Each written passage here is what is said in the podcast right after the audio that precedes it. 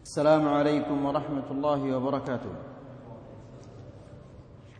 إن الحمد لله نحمده ونستعينه ونستغفره ونعوذ بالله من شرور أنفسنا وسيئات أعمالنا.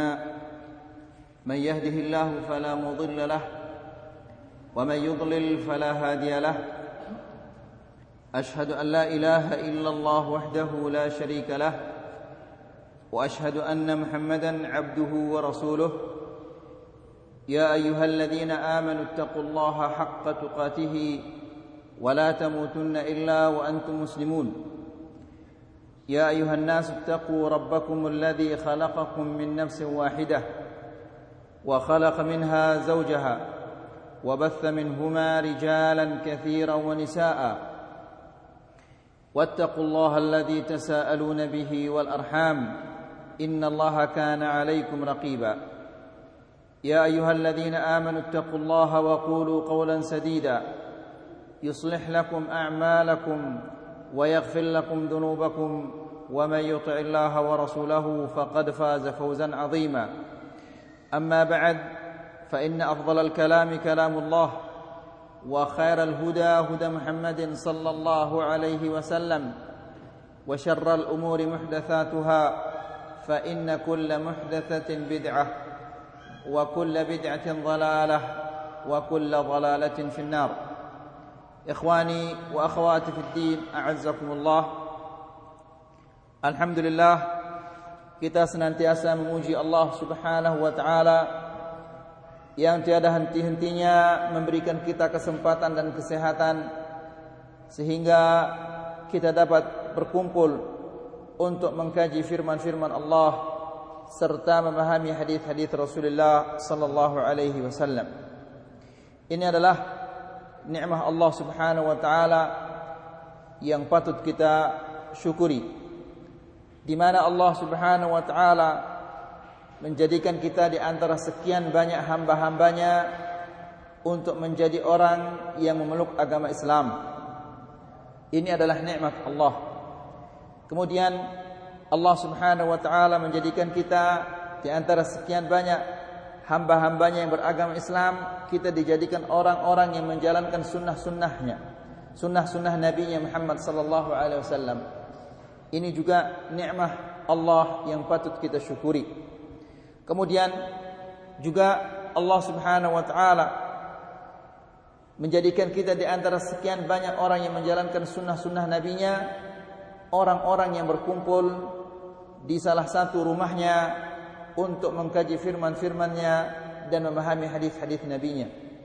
Maka semua ini adalah nikmat Allah yang patut kita syukuri. Ikhwani wa akhwati fid din azzakumullah. Bapak-bapak dan ibu-ibu yang dirahmati Allah, pada pertemuan yang sudah lewat kita menjelaskan bagaimana Rasulullah sallallahu alaihi wasallam memasuki kota Makkah. Kemudian juga kita menyampaikan bahwa Rasulullah sallallahu alaihi wasallam masuk ke dalam Ka'bah, kemudian salat dua rakaat. Setelah itu ia keluar dan orang-orang Quraisy sudah memenuhi Al-Masjidil Haram. Lalu Rasulullah sallallahu alaihi wasallam mengatakan, "Ya ma'syar Quraisy, ma tarawna anni fa'ilun bikum?" Wahai orang-orang Quraisy, kira-kira apa yang aku akan perbuat kepada kalian? Maka mereka mengatakan, "Qalu khaira." Mereka mengatakan baik insyaallah karena engkau adalah saudara yang mulia, anak dari saudara kami yang mulia. Kemudian kita juga menjelaskan bagaimana Rasulullah sallallahu alaihi wasallam membaiat wanita-wanita setelah membaiat para laki-laki. Sampai di sana kajian kita pada pertemuan yang sudah lewat. Sekarang kita memasuki unasun uhdirat dima'uhum. Orang-orang yang disia-siakan darahnya. Artinya mereka diboleh dibunuh. Dan jika mereka dibunuh, tidak perlu dibayar tebusan untuk mereka. Siapa-siapa yang membunuh mereka, maka dia tidak perlu membayar tebusan. Wa kana Rasulullah sallallahu alaihi wasallam qad ahdara yawma idin dima'a unasin 'azamat dhunubuhum. Dan Rasulullah sallallahu alaihi wasallam pada saat itu telah menyia-nyiakan darah beberapa orang. Disia-siakan darahnya artinya mereka ini boleh dibunuh dan jika mereka terbunuh tidak perlu kita membayar tebusannya. Siapa mereka-mereka ini? Unasun 'azmat dzunubuhum. Orang-orang yang begitu besar dosa mereka. Wa kaburat jaraimuhum dan begitu besar kejahatan mereka. Biqatlihim hatta walau kanu muta'alliqina bi astaril Ka'bah. Rasulullah sallallahu alaihi wasallam memerintahkan agar mereka-mereka itu dibunuh sekalipun mereka bergantung kepada tabir Ka'bah. Padahal membunuh seseorang di Masjidil Haram itu tidak boleh. Menumpahkan darah seseorang di Masjidil Haram itu tidak boleh. Bahkan di tanah yang haram tidak boleh kita membunuh atau menumpahkan darah seseorang. Namun mereka-mereka ini boleh kita bunuh mereka sekalipun mereka bergantungan di tabir Ka'bah. Karena besarnya dosa mereka dan karena besarnya kejahatan mereka. Fadaqat alaihimul ardu bima rahubat. Maka orang-orang yang sudah ditentukan bahwa mereka boleh untuk dibunuh ini daqat alaihimul ardu bima rahubat. Mereka merasakan bahwa dunia ini yang luas ini menjadi sempit bagi mereka. Makkah yang mereka cintai sudah sempit bagi mereka. Sehingga mereka tidak bisa lagi hidup di kota Makkah. Karena Rasulullah SAW telah mengumumkan bahwa mereka itu boleh dibunuh dan darah mereka itu sia-sia. Faminhum man haqqat alaihi kalimatul qutil. Ada di antara mereka yang jatuh kepadanya ketetapan siksaan lalu mereka dibunuh. Wa minhum man adrakathu inayatullah fa aslam. Ada sebagian di antara mereka yang mendapatkan rahmah dari Allah Subhanahu wa taala sehingga dia masuk Islam. Fa qutilu adapun mereka-mereka yang dibunuh ini fahum ibnu ibnu Khatal. Ini yang pertama yang dibunuh. Wa Maqis ibnu Sababah seseorang bernama Maqis ibnu Sababah.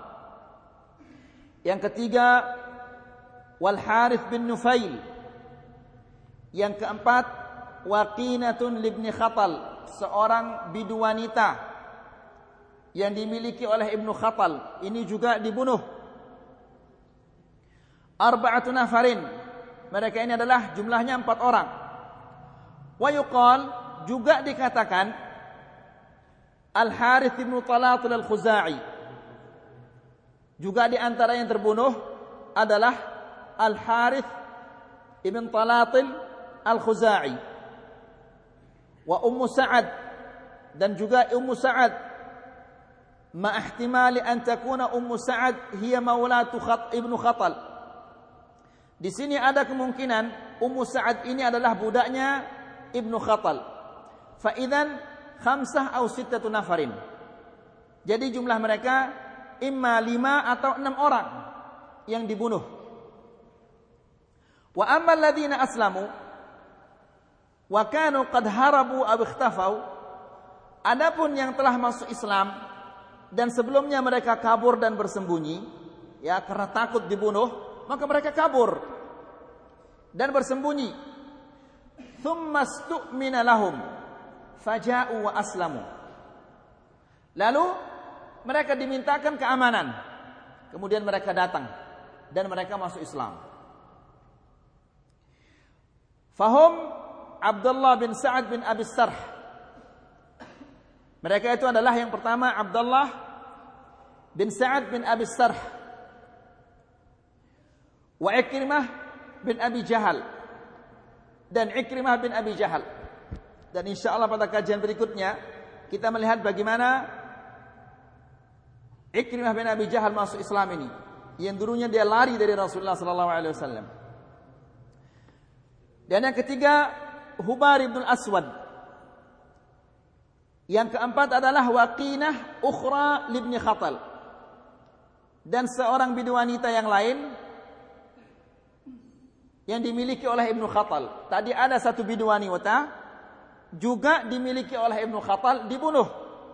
Tapi ini bidu wanita lain. Ya. Arba'atu nafarin. Waqil juga ada riwayat yang mengatakan Ka'ab bin Zuhair di antara yang masuk Islam juga Ka'ab bin Zuhair wa Wahsy bin Harb dan Wahsy bin Harb wa Hind binti Utbah imra'atu Abi Sufyan dan Hind binti Utbah istrinya Abu Sufyan. Jadi jumlah mereka adalah tujuh.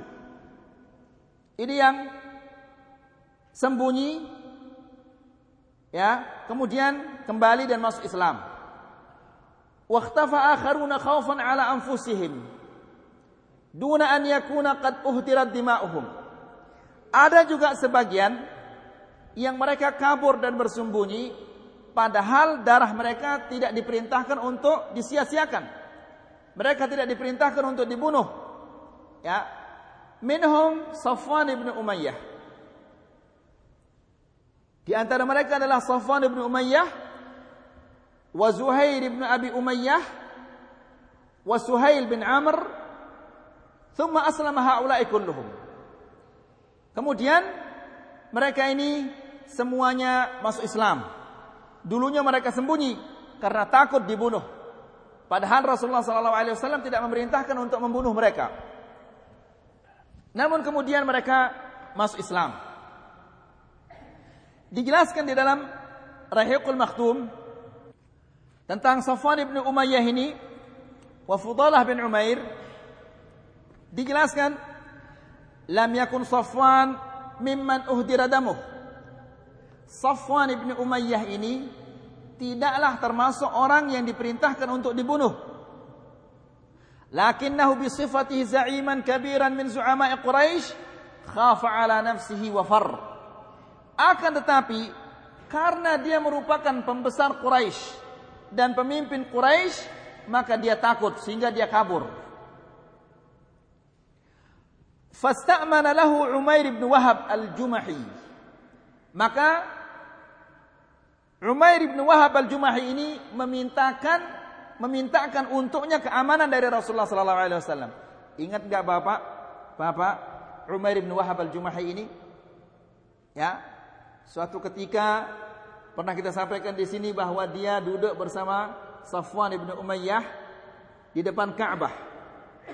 Lalu dia mengatakan seandainya saja bukan karena saya ini banyak utang dan saya khawatirkan anak-anak saya ini maka sekarang saya akan berangkat ke Madinah dan saya bunuh Muhammad itu. Lalu Safwan mengatakan utangmu itu dan anak-anakmu semuanya saya akan tanggung. Lalu dia pulang langsung ke rumahnya dan pedangnya di apa? diracuni pedangnya itu. Maka dia berangkat ke Madinah. Begitu dilihat oleh Umar bin Khattab dia mengatakan ini si anjing itu didatang.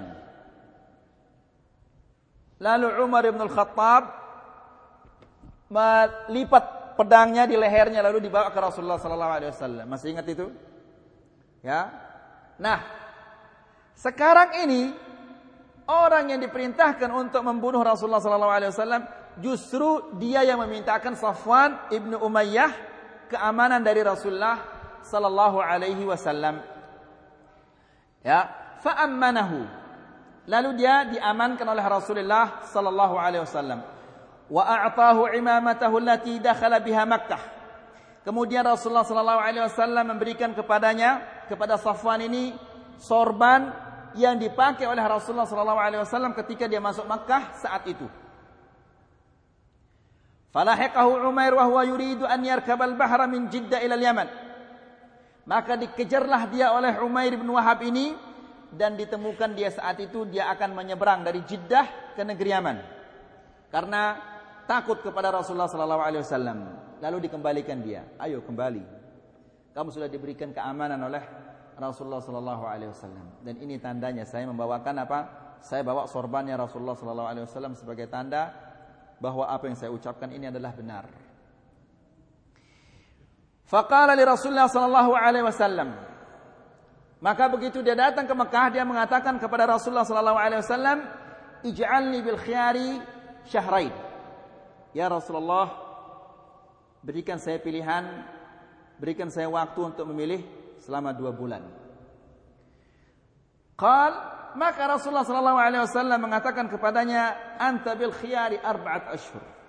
Jangankan dua bulan, saya beri kamu empat bulan untuk berfikir dan memilih. Thumma aslama Safwan. Kemudian tidak lama dia masuk Islam. Wa qad kanat imra'atuhu aslamat qablahu.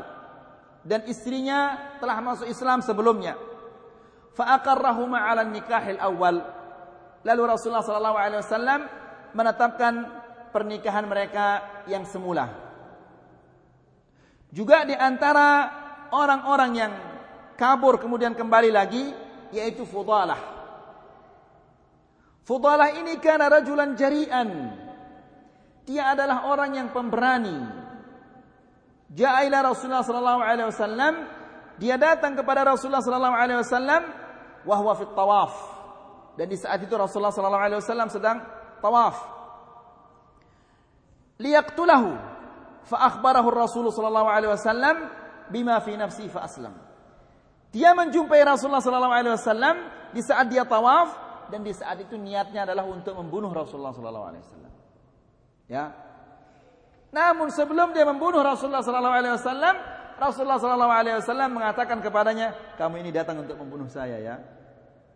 Maka kaget dia. Sama seperti siapa? Umair bin Wahab Al-Jumahi. Ketika dia duduk bersama Rasulullah sallallahu alaihi wasallam dan Rasulullah mengatakan, "Untuk apa kamu kemari?" Saya datang untuk menebus anak saya. Lalu Rasulullah menanya lagi, jujur, kamu ke sini untuk apa? Tidak ada, saya hanya datang untuk menebus anak saya yang kalian tawan. Maka Rasulullah Shallallahu Alaihi Wasallam, kamu dan Safwan pada hari ini ini kamu duduk bersama-sama di depan Ka'bah.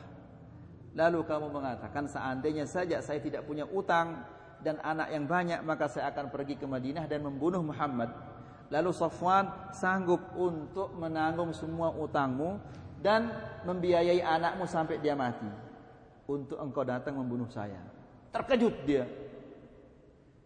Lalu dia mengatakan, Ya Rasulullah pembicaraan saya itu tidak ada orang mengetahuinya. Kecuali saya dan Safwan.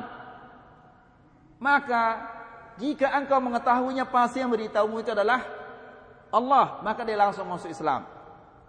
Begitu juga orang ini yang datang menemui Rasulullah sallallahu alaihi wasallam namun niatnya adalah untuk membunuh Nabi sallallahu alaihi wasallam. Begitu dia datang, kamu datang untuk membunuh saya ya. Kaget dia orang ini. Maka dia langsung masuk Islam. Inilah dia tentang Islamnya uh, Safwan ibn Umayyah dan Fudalah. Kemudian di sini ada khutbah Rasulullah sallallahu alaihi wasallam yang tidak disebutkan di dalam kitab kita Raudhatul Anwar ini. Yaitu setelah itu Rasulullah sallallahu alaihi wasallam berkhutbah. Pada hari kedua Rasulullah sallallahu alaihi wasallam khutbah. Dijelaskan walamma kana al-ghad keesokan harinya min yaumil fath aqama Rasulullah sallallahu alaihi wasallam fi nasi khatiban. Rasulullah sallallahu alaihi wasallam berkhutbah. Fahamidallah wa athna alaihi wa majjadahu bima huwa ahlah.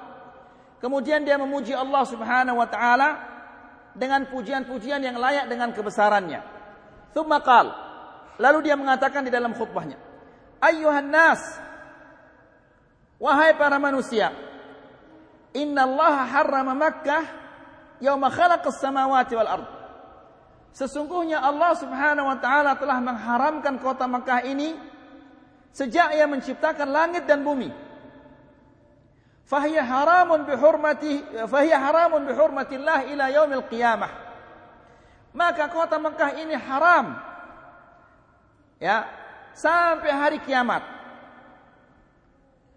Fala yahillu limri'in yu'minu billahi wal yaumil akhir an yasfika fiha daman.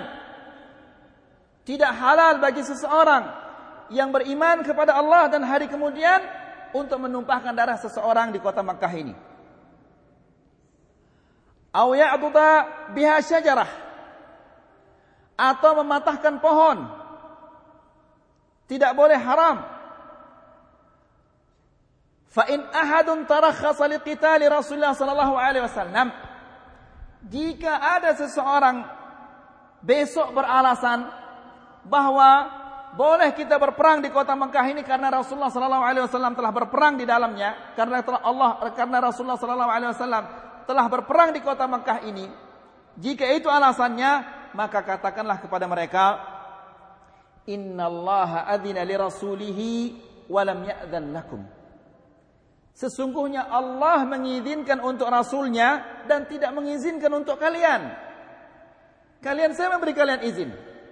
Rasulullah diberikan izin oleh Allah. Wa inna ma halat lahu sa'atan min nahar. Kemudian Rasulullah Allah Subhanahu wa taala menghalalkan untuknya beberapa saat di siang hari.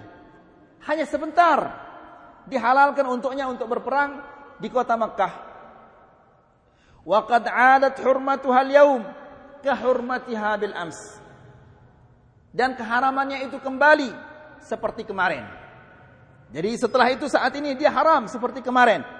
Seperti sebelumnya. Falyuballigh syahid al-ghaib. Yang hadir di antara kalian sampaikan kepada yang tidak hadir. Wa fi riwayah di riwayat yang lain la yu'dad syaukuhu. Kota Mekah ini tidak boleh dipatahkan durinya. Ya, wala yunaffar sayduhu binatang-binatang buruannya juga tidak boleh diburu makanya jemaah haji jemaah haji itu ketika datang ke Madinah heran melihat burung apa namanya yang banyak di merpati. Banyak merpati. Allah ini kalau sudah di, di Lombok ini sudah jadi sate semuanya ini. Ya begitu banyak. Kenapa? Karena tidak tidak ada orang yang berani mengusiknya. Tidak boleh diganggu, tidak boleh di apa-apa. Karena dia adalah diharamkan oleh Allah Rasul. Kemudian wala yunaffar sayduhu wala tultaqat saqitatuhu illa man arafaha. Dan barang-barang yang jatuh tidak boleh dipungut kecuali orang yang mengenalnya. Mengenalnya maksudnya tahu siapa pemiliknya ini. Wala yukhtala khalah. Rumput-rumputnya tidak boleh dicabut Faqala al-Abbas, lalu al-Abbas mengatakan, "Ya Rasulullah, illa al-idkhir." Ya Rasulullah, izinkanlah kami untuk mencabut al-idkhir. Ini salah satu apa jenis rumput-rumput yang tumbuh di negara Arab.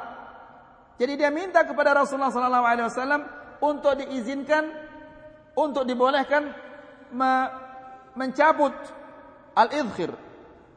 Untuk apa? Qal fa innahu liqiyanihim wa buyutihim. Karena al-idkhir ini untuk mencuci piring dan untuk nyapu ya, untuk membersihkan apa? Uh, perabotan-perabotan rumah mereka dan digunakan untuk nyapu. Maka Rasulullah sallallahu alaihi wasallam mengatakan illal idkhir, kecuali al-idkhir boleh kalian cabut. Ya. Kemudian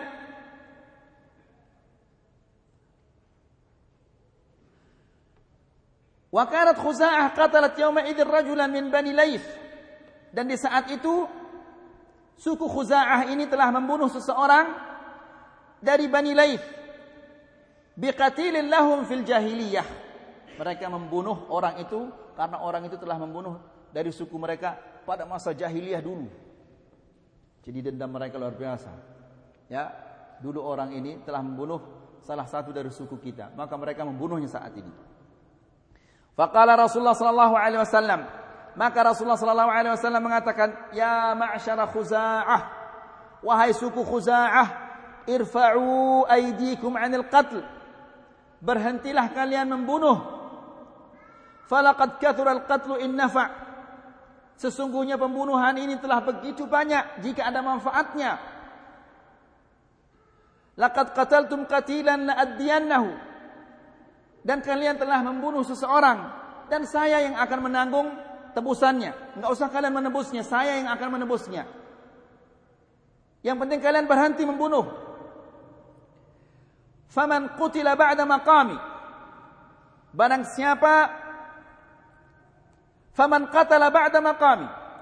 Barang siapa yang membunuh setelah saya berdiri di tempat saya ini fa ahluhu bi khiyarin nadharain maka keluarganya mempunyai dua pilihan. Insya'u insya'u fadamu qatilih jika mereka mau membunuh orang yang membunuh keluarga mereka wa insya'u fa'aqaluhu. Kalau mereka ingin juga mendapatkan apa? Tebusan. Jadi diberikan dua pilihan kalian membunuh orang yang telah membunuh kalian, keluarga kalian atau kalian menerima tebusannya. Kemudian kita kembali ke Raudhatul Anwar, Salatul Fath. Salatul Fath ini adalah salat syukur kepada Allah Subhanahu wa taala. Karena Allah yang memberikannya apa? Kemenangan ini. Wa dakhala Rasulullah sallallahu alaihi wasallam duha fi baiti Ummu binti Abi Talib. Lalu Rasulullah sallallahu alaihi wasallam masuk ke rumahnya Ummu Hani pada waktu duha. Faghtasala lalu dia mandi di rumahnya Ummu Hani wa shalla thamani rakaat. Kemudian dia salat delapan rakaat salatul fath. Salat syukur kepada Allah Subhanahu wa taala. Yusallimu fi kulli rak'atain dia salam dari setiap dua rakaat. Wa kanat Ummu Hani qad ajarat hamawaini laha. Dan Ummu Hani ini telah melindungi memberikan keamanan kepada dua iparnya. Wa arada Ali bin Abi Talib an yaqtulahuma. Sementara Ali bin Abi Talib ingin membunuh kedua-duanya, ingin membunuh kedua iparnya Ummu Hani ini. Fasa'alat Rasulullah sallallahu alaihi wasallam. Lalu ia minta kepada Rasulullah sallallahu alaihi wasallam agar kedua iparnya ini diberikan keamanan. Faqal lalu Rasulullah sallallahu alaihi wasallam mengatakan qad ajarna man ajarti ya ummu hani. Kami telah memberikan keamanan kepada orang yang engkau beri, telah berikan keamanan sehingga mereka kedua-duanya tidak jadi dibunuh. Kemudian kita masuki Bilal yuadzinu ala dhahril Ka'bah. Bilal azan di atas Ka'bah. Wahana waktu salat zuhur dan tibalah waktu salat zuhur. Fa'amara Rasulullah sallallahu alaihi wasallam Bilalan maka Rasulullah sallallahu alaihi wasallam memerintahkan kepada Bilal fa'adzana ala dhahril Ka'bah lalu dia azan dari atas Ka'bah وكان ذلك بمثابة إعلان إعلان عن ظهور الإسلام Adhan itu merupakan pengumuman tentang kemenangan Islam. Ya. Karena salat ini merupakan uh, syairul Islam yang paling nampak, syair Islam yang paling jelas. Maka apabila azan sudah ada di sana, itu menunjukkan bahwa kota Mekah itu telah menjadi kota Islam. Wa qad ra'a dzalika al-muslimun biqadri ma aghadha al-musyrikun al-musyrikin. Azan itu membuat kaum muslimin menjadi terkagum. Karena ini adalah kali yang pertama mereka azan secara terang-terangan kemudian di atas Ka'bah dan di hadapan semua orang-orang musyrikin. Ya, jadi kaum musyrik kaum muslimin terkagum dengan adzan itu sementara orang-orang musyrikin ini marah. Dijelaskan di dalam Rahiqul Maktum ketika Bilal itu azan ya فأمر رسول الله صلى الله عليه وسلم بلال أن يصعد فيؤذن على الكعبة Rasulullah sallallahu alaihi wasallam memerintahkan Bilal untuk naik ke atas Ka'bah dan azan. Sufyan ibn Harb wa Attab bin Asid wal Harith bin Hisham julusun bi fina'il Ka'bah. Di saat itu, di saat Bilal ini azan, ada tiga orang duduk di bawah Ka'bah itu, yaitu Abu Sufyan, kemudian Attab bin Asid namanya yang kedua, kemudian yang ketiga adalah Al Harith bin Hisham. Mereka duduk di bawah. Lalu Attab ini mengatakan, "Laqad akramallahu asidan alla yakuna sami'a hadha." Dia mengatakan, sesungguhnya Allah telah memuliakan Asid, bapaknya. Namanya dia Attab bin Asid. Dia mengatakan sesungguhnya Allah Subhanahu wa taala telah memuliakan bapak saya yang tidak mendengar suara ini. Suara tauhid ini. Ya, jadi dia belum masuk Islam. Ah, syukurlah bapak saya tidak mendengar suara ini. Katanya. Fayasma'u ma. Kalau dia dengar, maka sesungguhnya dia akan mendengarkan sesuatu yang membuatnya marah. Lalu qala al-Harith yang orang yang ketiga ini mengatakan ama wallahi demi Allah lau a'lamu annahu haq lattaba'tuhu demi Allah kalau saya tahu dia benar saya akan ikuti dia orang ini Abu Sufyan sekarang faqala Abu Sufyan lalu Abu Sufyan mengatakan ama wallahi la aqulu syai'an demi Allah saya tidak akan mengucapkan apa-apa. Lau takallamtu la akhbarat anni hadhihi al-hasba. Seandainya saya akan berbicara sekarang, niscaya kerikil-kerikil ini akan beritahu kepada Muhammad apa yang saya katakan nanti. Ya. Benar. Fakharaja alaihim Rasulullah sallallahu alaihi wasallam. Lalu Rasulullah sallallahu alaihi wasallam keluar dan mengatakan, "Qad alimtu alladhi qultu." Saya telah mengetahui apa yang kalian katakan baru itu. Qal Thumma dzakara lahum. Kamu mengatakan begini begini begini baru. Dan kamu mengatakan begini begini. Dan kamu mengatakan begini begini. Terkejut mereka. Allah dan tahu dia. Qal faqala al-Harith wa. Lalu kedua-duanya mengatakan Harith dan Attab itu mengatakan nashhadu annaka Rasulullah. Kami berdua menyaksikan bahwa engkau adalah Rasulullah sallallahu Rasulullah sallallahu alaihi wasallam. Wallahi ma tala ala hadha ahadun kana ma'ana fanaqulu akhbarak. Demi Allah seandainya ada orang yang ketiga, ada orang lain selain kami ini, maka kami akan menuduhnya dia telah memberitahumu. Tapi tidak ada orang selain kami ini. Maka kami bersaksi bahwa engkau adalah apa? utusan Allah lalu mereka masuk Islam. Untung Abu Sufyan tidak mengatakan apa-apa. Dia mengatakan, saya alhamdulillah saya lebih baik diam. Karena kalau saya bicara sekarang batu ini akan ngasih tahu Muhammad apa yang saya katakan. Ya. Kemudian iqamatu Rasulullah sallallahu alaihi wasallam di Makkah. Tinggalnya Rasulullah sallallahu alaihi wasallam di kota Makkah.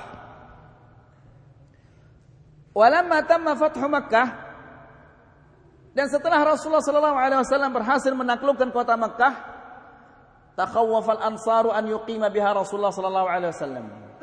Orang-orang Ansar penduduk Madinah ini khawatir. Jangan-jangan Rasulullah sallallahu alaihi wasallam akan tinggal di sini lalu dibiarkan kami pulang di sana. Li'annahu balad li'annaha baladuhu wa baladu ashiratihi wa qaumih. Karena kota Mekah ini adalah apa? Kotanya dia, dan kota kaumnya dan kota keluarganya.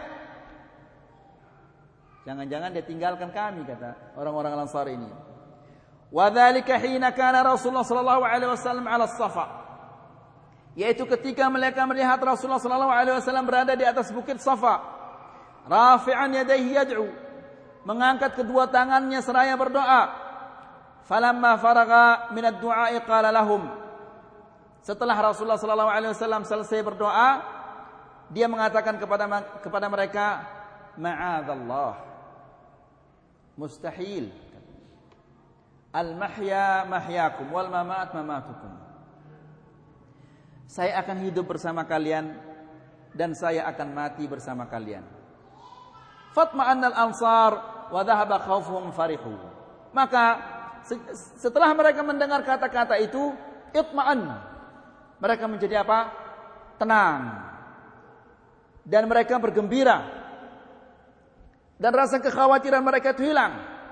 Ya, karena Rasulullah SAW akan hidup bersama mereka dan mati juga bersama mereka di kota Madinah. Naam. Baqiya Rasulullah wasallam di Makkah 19 yawman yujaddidu ma'alim al-Islam. Iya. Rasulullah wasallam tinggal di kota Mekah 19 hari. Selama 19 itu dia memperbaharui apa? syiar-syiar Islam yang telah hilang. Menyebarkan agama Islam. Wa yutahhiruha min atharil jahiliyah. Dan membersihkan kota Mekah dari sisa-sisa pekerjaan-pekerjaan jahiliyah. Wa qad jaddada ansab al-haram. Dan Rasulullah sallallahu alaihi wasallam memperbaharui beberapa bangunan-bangunan Masjidil Haram. Wanada munadihi dan Rasulullah wasallam memerintahkan seseorang untuk mengumumkan Man kana yu'minu billahi wal yaumil akhir barang siapa yang beriman kepada Allah dan hari kemudian fala yada' fi baitihi sanaman illa kasarah Janganlah ia membiarkan ada patung di rumahnya, melainkan ia hancurkan patung itu. Ya, maka semua orang masuk ke rumahnya, kemudian menghancurkan patung-patung mereka. Kemudian, hadmu Uzza wa Suwa' wa Manat. Menghancurkan Uzza dan Suwa' dan Manat. Uzza, Suwa', Manat ini nama-nama patung ya yang dihancurkan oleh Rasulullah sallallahu alaihi wasallam. Wa li 25 min Ramadan pada bulan pada tanggal 25 bulan Ramadan ba'atha Rasulullah sallallahu alaihi wasallam Khalid bin Al-Walid fi 30 farisan ila Nakhlah. Rasulullah sallallahu alaihi wasallam mengutus Khalid bin Al-Walid dan 30 tentara penunggang kuda ke sebuah tempat yang namanya Nakhlah. Kira-kira bapak-bapak ingat nama tempat yang namanya Nakhlah? Ya? Tidak ada yang ingat. Ya. Nah, pelajar kalau mempelajari sejarah itu harus mengingat tempatnya, nama-nama tempat. Ya. Jadi Nakhlah itu ketika Rasulullah SAW pulang dari Taif, jadi lempar Kemudian dia masuk ke kebun. Kebun apa? Hah? Kebun apa itu? Anggur apa mangga? Ya, kebun anggur. Nah setelah itu kemudian dia pulang ke Mekah. Sampai di sebuah tempat namanya Nakhlah. Ya, di sana dia melakukan apa? Apa? Salat apa? Salat subuh. Kemudian apa yang terjadi? Allah mengutus apa? Berapa jin untuk mendengarkan salatnya. Yang disebut oleh Allah Subhanahu wa taala di dalam surat apa? Al-Ahqaf. Bukan surat Al-Jin, Al-Ahqaf. Ya, salah salah terus jawabannya. Wa id sarafna ilaika nafaran minal jin yastami'una al-Qur'an falamma hadaruhu qalu ansitu falamma qudiya wallaw ila qaumihim mundirin. Ya. Wa id sarafna ilaika nafaran minal jin Wahai Muhammad, ingatlah ketika kami mengutus beberapa jin kepadamu untuk mendengarkanmu. Yastami'un al-Qur'an untuk mendengarkan Al-Qur'an. Falamma hadaruhu, ketika mereka datang di tempat itu, qalu ansutu. Diam, diam, dengarkanlah. Falamma qudiya, setelah selesai Rasulullah sallallahu alaihi wasallam salat, wallau ila qaumihim mundirin. Masing-masing pulang ke kaumnya dan memberikan mereka peringatan. yakni jin itu berdakwah Ya, setelah dia mendengarkan Al-Qur'an itu dari Rasulullah, langsung dia pulang ke kaumnya untuk berdakwah. Nah, kita seharusnya punya apa? mengambil pelajaran dari jin ini. Pulang ke rumah kemudian berdakwah kepada anak istri kita, kepada tetangga-tetangga kita. Baik. Jadi Rasulullah sallallahu alaihi wasallam mengutus mengutus Khalid bin Walid ke sebuah tempat yang namanya Nakhlah. Untuk apa? Lihat mil Uzza wa haikaliha. Untuk membangun oh, afwan, untuk menghancurkan patung Uzza dan bangunannya. Ya, jadi patung ini ada rumahnya. Fatawajjaha ilaiha. Lalu Khalid bin Walid menuju ke tempat itu, ke Nakhlah ini. Wahadamaha wa kanat akbaru asnamihim. Dihancurkan dia. Uzza ini dan Uzza ini merupakan patung mereka yang paling besar. Dijelaskan Uzza ini wa kanat li Quraisy wa jami'i Kinanah. Patung Uzza ini disembah oleh suku Quraisy dan semua Bani Kinanah menyembahnya. Wahia a'zamu asnamihim. Dan Uzza ini adalah patung mereka yang paling besar. Wa kanat sadanatuha min bani Syaiban. Sadanah juru kunci atau apa namanya? Yang mengurusnya merawatnya. Pemangku. Betul? Eh pemangkunya. Pemangkunya dari suku Bani Syaiban Fakharaja ilaihim Khalid fi thalathina farisan hatta antaha ilaiha fahadamaha. Khalid bersama pasukannya 30 itu menuju ke tempat itu lalu dihancurkan. Walamma raja setelah dia menghancurkan dia kembali lagi. Fasa'alahu Rasulullah sallallahu alaihi wasallam, "Hal ra'aita syai'an?" Ditanya dia oleh Rasulullah sallallahu alaihi wasallam, "Apakah kamu melihat sesuatu di sana?" Dia mengatakan, "La." Saya tidak melihat ada apa-apa. Qal fa innaka lam tahdimha. Kalau kamu tidak melihat apa-apa berarti kamu belum menghancurkannya. Silahkan kamu kembali lagi sana hancurkan dia. Qal farji' ilaiha fahdimha. Kembali sana dan hancurkan dia lagi. Faraja'a Khalid mutaghayyidan qad jarrada sayfahu. Maka Khalid ini kembali dalam keadaan sangat marah. Dari awalnya dia menghunuskan pedangnya. Ketika dia sampai di tempat itu, fakharajat ilaihi imra'atun uryanah sauda'a nashiratan nashiratan nashiratan ra'si. Setibanya di tempat itu, keluarlah seorang wanita yang telanjang. Sauda hitam. Nashiratan ra'si. Rambutnya terurai Faja'ala sadin yasihu biha. Pemangkunya itu teriak. Fadarabaha Khalid fajazalaha bithnatain. Lalu Khalid tebas dua orang ini dibelah menjadi dua. Perempuan ini. Thumma raja ila Rasulullah sallallahu alaihi wasallam fa akhbarahu. Lalu dia kembali kepada Rasulullah sallallahu alaihi wasallam dan dia mengatakan, "Ya Rasulullah, ada seorang wanita hitam, dia telanjang bulat, dan membiarkan rambutnya terurai. Saya membelahnya menjadi dua. Faqala na'am. Oh iya. Tilka Uzza, itulah dia Uzza itu. Bukan patung itu. Itulah dia Uzza itu. Waqad aisat an tu'bada fi biladikum abada. Dan dia telah putus asa untuk disembah di tempat kalian ini selama-lamanya. Jadi tidak akan disembah lagi Uzza ini karena sudah dibelah menjadi dua oleh Khalid ibn al-Walid. ثم أرسل عمرو بن العاص في رمضان نفسه لهدم سواع. Kemudian Rasulullah sallallahu alaihi wasallam mengutus Amr bin al-As pada bulan Ramadan di tahun yang sama untuk menghancurkan Suwa.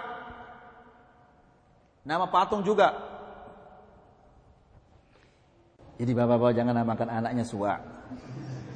Ya. Karena di Lombok Tengah dulu uh, mereka punya kebiasaan yang buruk. Kalau punya anak, orang tuanya disuruh tutup mata, kemudian dibukakan Quran. Tak. Apa? Oh, Firaun ya sudah nama anaknya Firaun. Ya. Saya pernah menaik carry itu. Sendirian di carry itu nggak ada nggak ada penumpangnya. Tiba-tiba sampai di sebuah tempat naik seorang wanita-wanita uh, naik.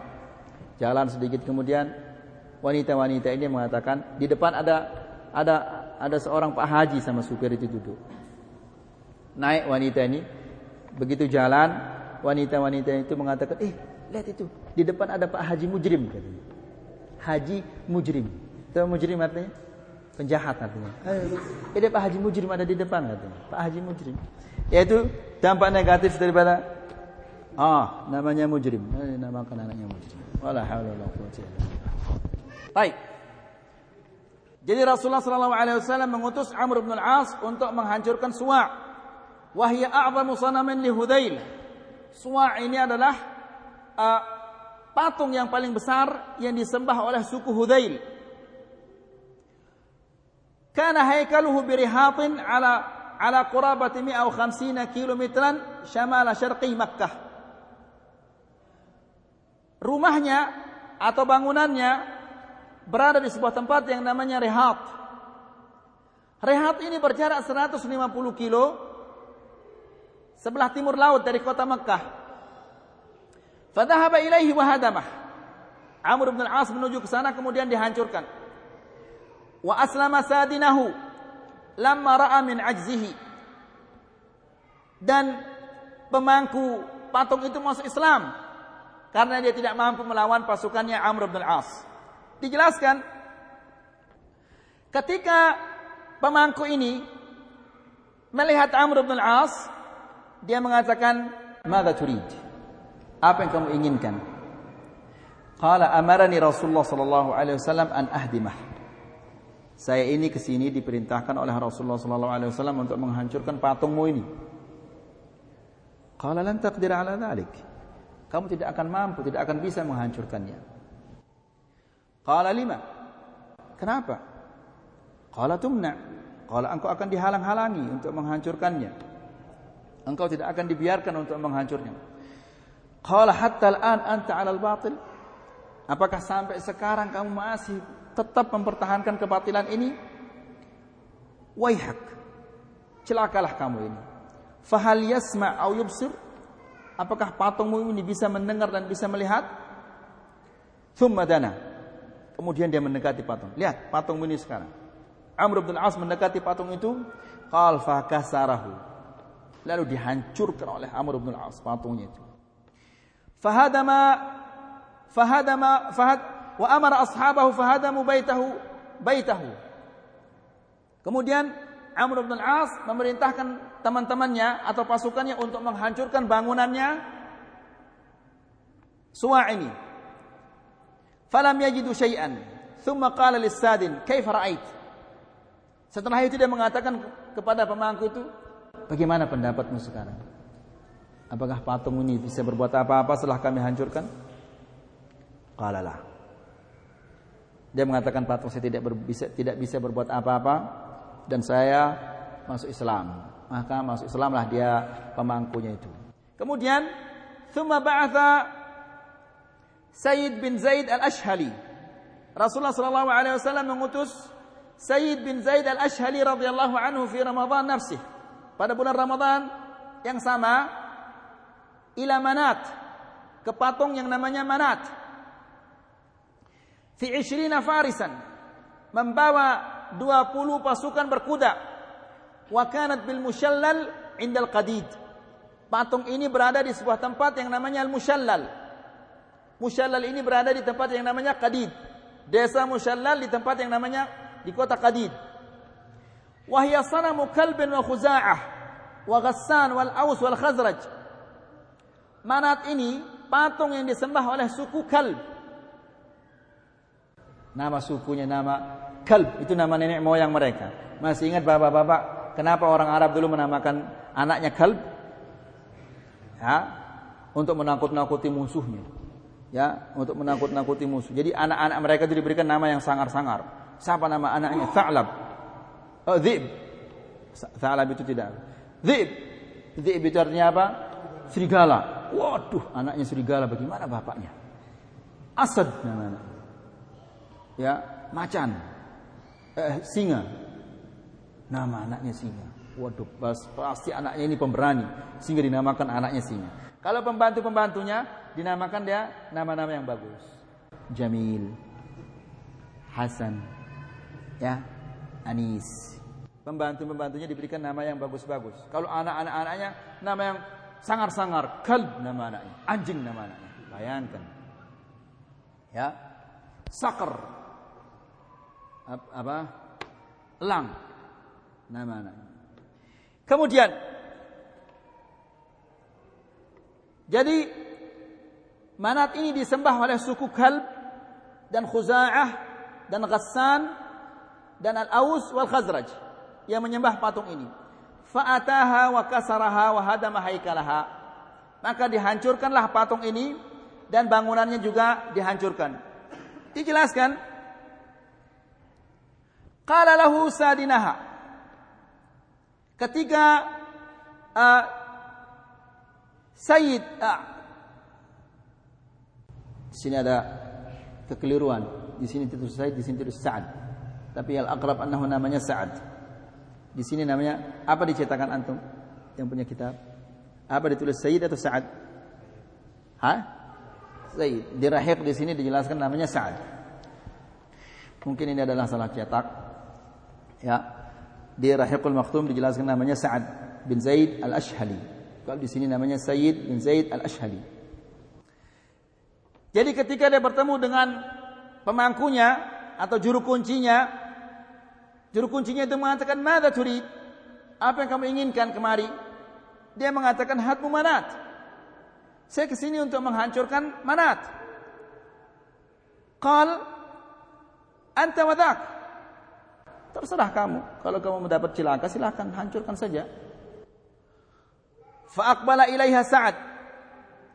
Lalu Sa'ad mendekati patung ini. Wa kharajat imra'atun uryanah sauda'a tha'ir ras. Lalu begitu dia mendekat patung ini, keluarlah wanita yang hitam, telanjang, membiarkan rambutnya terurai. Tad'u bil wail. Berdoa agar turun kecelakaan wa tadribu sadraha dan memukul dadanya yang perempuan ini. Sama seperti dilakukan oleh apa? Orang-orang Syiah. Faqala laha sadid. Jadi oleh karena itu maka dia mengatakan silahkan kalau kamu mendapat silakan. Maka begitu dia mendekat keluarlah apa? Syaitan ini. Faqala laha sadid.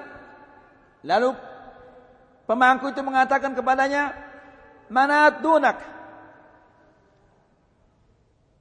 Jagalah manat. Dia katakan kepada wanita yang telanjang ini. Jagalah manat. Fadarabaha Sa'ad faqatalaha. Ditebaslah dia oleh pedang itu sehingga dia mati. Wa aqbala ila sanami fahadamahu wa kasarahu. Lalu dia mendatang datang kepada patung itu dan menghancurkannya dan menghancurkan juga bangunannya. Itulah dia beberapa patung yang besar yang dihancurkan oleh Rasulullah sallallahu alaihi wasallam dengan memerintahkan uh, panglima-panglimanya untuk menghancurkan. Kita cukupkan dulu sampai di sini. Insyaallah kita lanjutkan pada kajian yang akan datang. Mudah-mudahan apa kita sampaikan ini ada manfaatnya. Dan mudah-mudahan apa kita sampaikan ini bisa menambah keimanan kita dan kecintaan kita. Dan bisa menambah kecintaan kita kepada Rasulullah sallallahu alaihi wasallam dan sahabat-sahabatnya. Dan semoga kita dikumpulkan bersama mereka di Jannatul Firdaus إنه أكرم مسؤول وخير مأمول وآخر دعوانا أن الحمد لله رب العالمين والسلام عليكم.